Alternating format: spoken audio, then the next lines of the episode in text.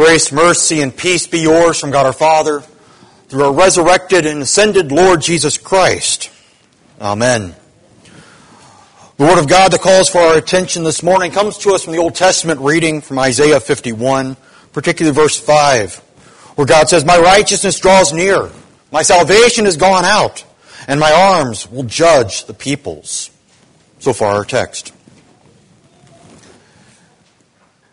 We've come to the end the end of the church year, as we have the last Sunday of the church year. And as I said last week in the sermon, so it continues this week and goes on into next week as well in the first Sunday of Advent, talking about Christ coming, not only in the past, but especially coming back again. And we see this as our readings today lead us into next week as we will hear once again the gospel reading for Palm Sunday and Jesus' triumphal entry into Jerusalem at the beginning of Holy Week. There we see from that week exactly what God says through Isaiah in our verses. My righteousness draws near, my salvation has gone out, and my arms will judge the peoples. God says, My righteousness draws near. In the same reading from the gospel this morning, we have Jesus saying, From the fig tree, learn its lesson. As soon as its branch becomes tender and puts out its leaves, you know that summer is near. God puts signs in our world to know that things are going to happen. For the fig tree, it was when its leaves came out that it was going to be summertime. When the leaves come off, we start to dust off our heavy jackets, or for you guys, your coats. You know, when, when the snow actually starts flying, you know, then we'll break out, then I'll break out the coats. But, but you know it's coming. And so Jesus says, the same way you will know that I am coming back. There will be signs pointing out that it's very close. Because even now, my righteousness is very near to you. He goes on to say, This generation will not pass away until all these things take place. Well, that was 1950 years ago. That generation is long gone. That generation saw everything that Isaiah had prophesied. Jesus' righteousness drawing near, his salvation going out, and his arms judging the people because they saw him on the cross. At the end of that week, his arms stretched out, judging the world, showing the nearness of his righteousness, and showing that his salvation would go out to the ends of the earth. God says through Isaiah, My righteousness will never be dismayed. It will never be shamed. It will always be there in its glory. We say, the psalm said it so well this morning. Holiness befits your house, O Lord, forevermore. Holiness befits His house, not ours. I mean, we look around and it's like, yeah, no. We don't even have to go outside the four walls of our house to realize, yeah, there might be some holiness here, but it's not ours. And it's definitely not our neighbors. But we have that holiness that shines even in us, showing Jesus' righteousness near.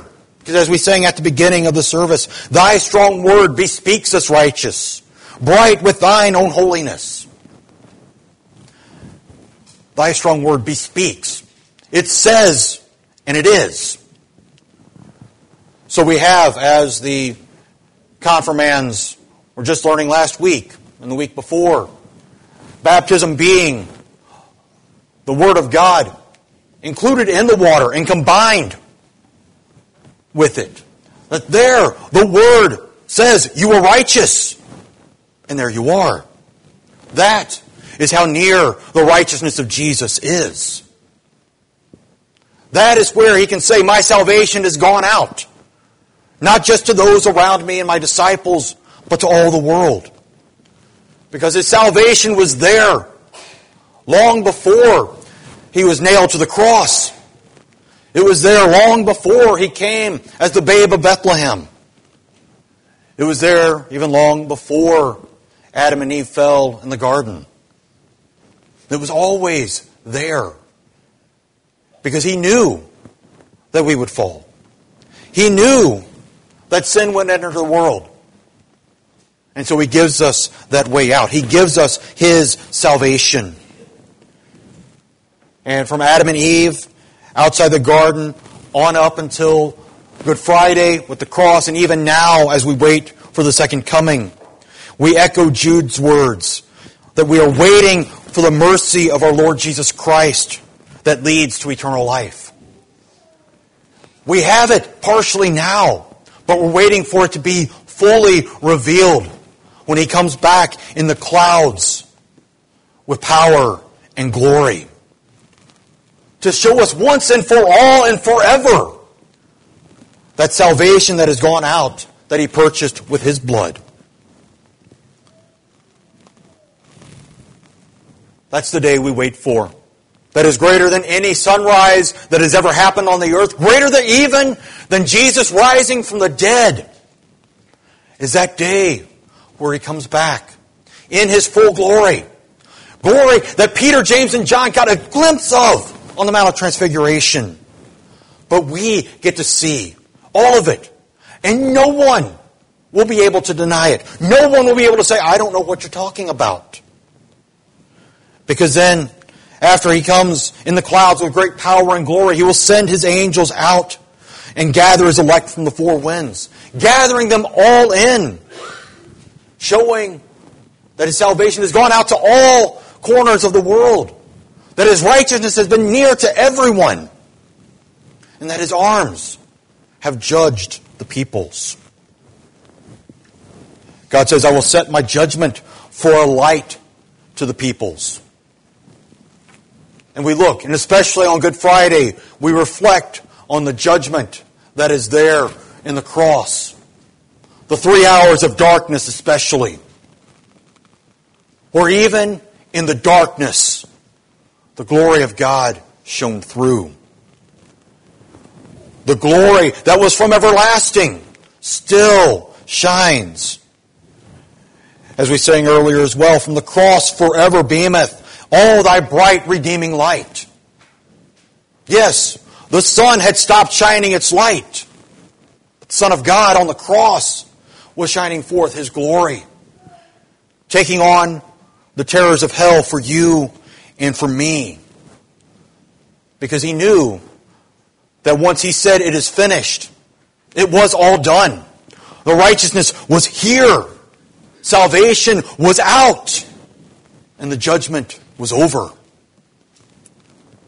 And all we have to do is wait. And that is the great theme of the season of Advent waiting. But what do we do while we wait? Well, we listen to what Jesus and Judas have to say in our readings this morning. Jesus tells his disciples it's like a man going on a journey. When he leaves home and puts his servants in charge, each with his own work, and commands the doorkeeper to stay awake. Therefore stay awake, for you do not know when the master will come, in the evening or at midnight or when the rooster crows or in the morning, lest he come suddenly and find you asleep. How do we stay awake? Well, we listen to Jude's words. But you, beloved, building yourselves up in your most holy faith and praying in the Holy Spirit, keep yourselves in the love of God, waiting for the mercy of our Lord Jesus Christ that leads to eternal life and have mercy on those who doubt. Save others by snatching them out of the fire. To others, show mercy with fear. How do we do it? We live like Jesus lived. We keep ourselves grounded in His Word, having His light shine upon us, waiting for that day when we don't get to see just the reflection from the Word, but we get to see it full on, face to face. And then we bring others along with us, helping them to see that same light. That light that we ended our opening hymn with. May the light which thou dost send fill our songs with alleluias. the alleluias of those who see the glory, that know his righteousness, that have experienced his salvation, and know that they have been judged righteous by his blood. Amen.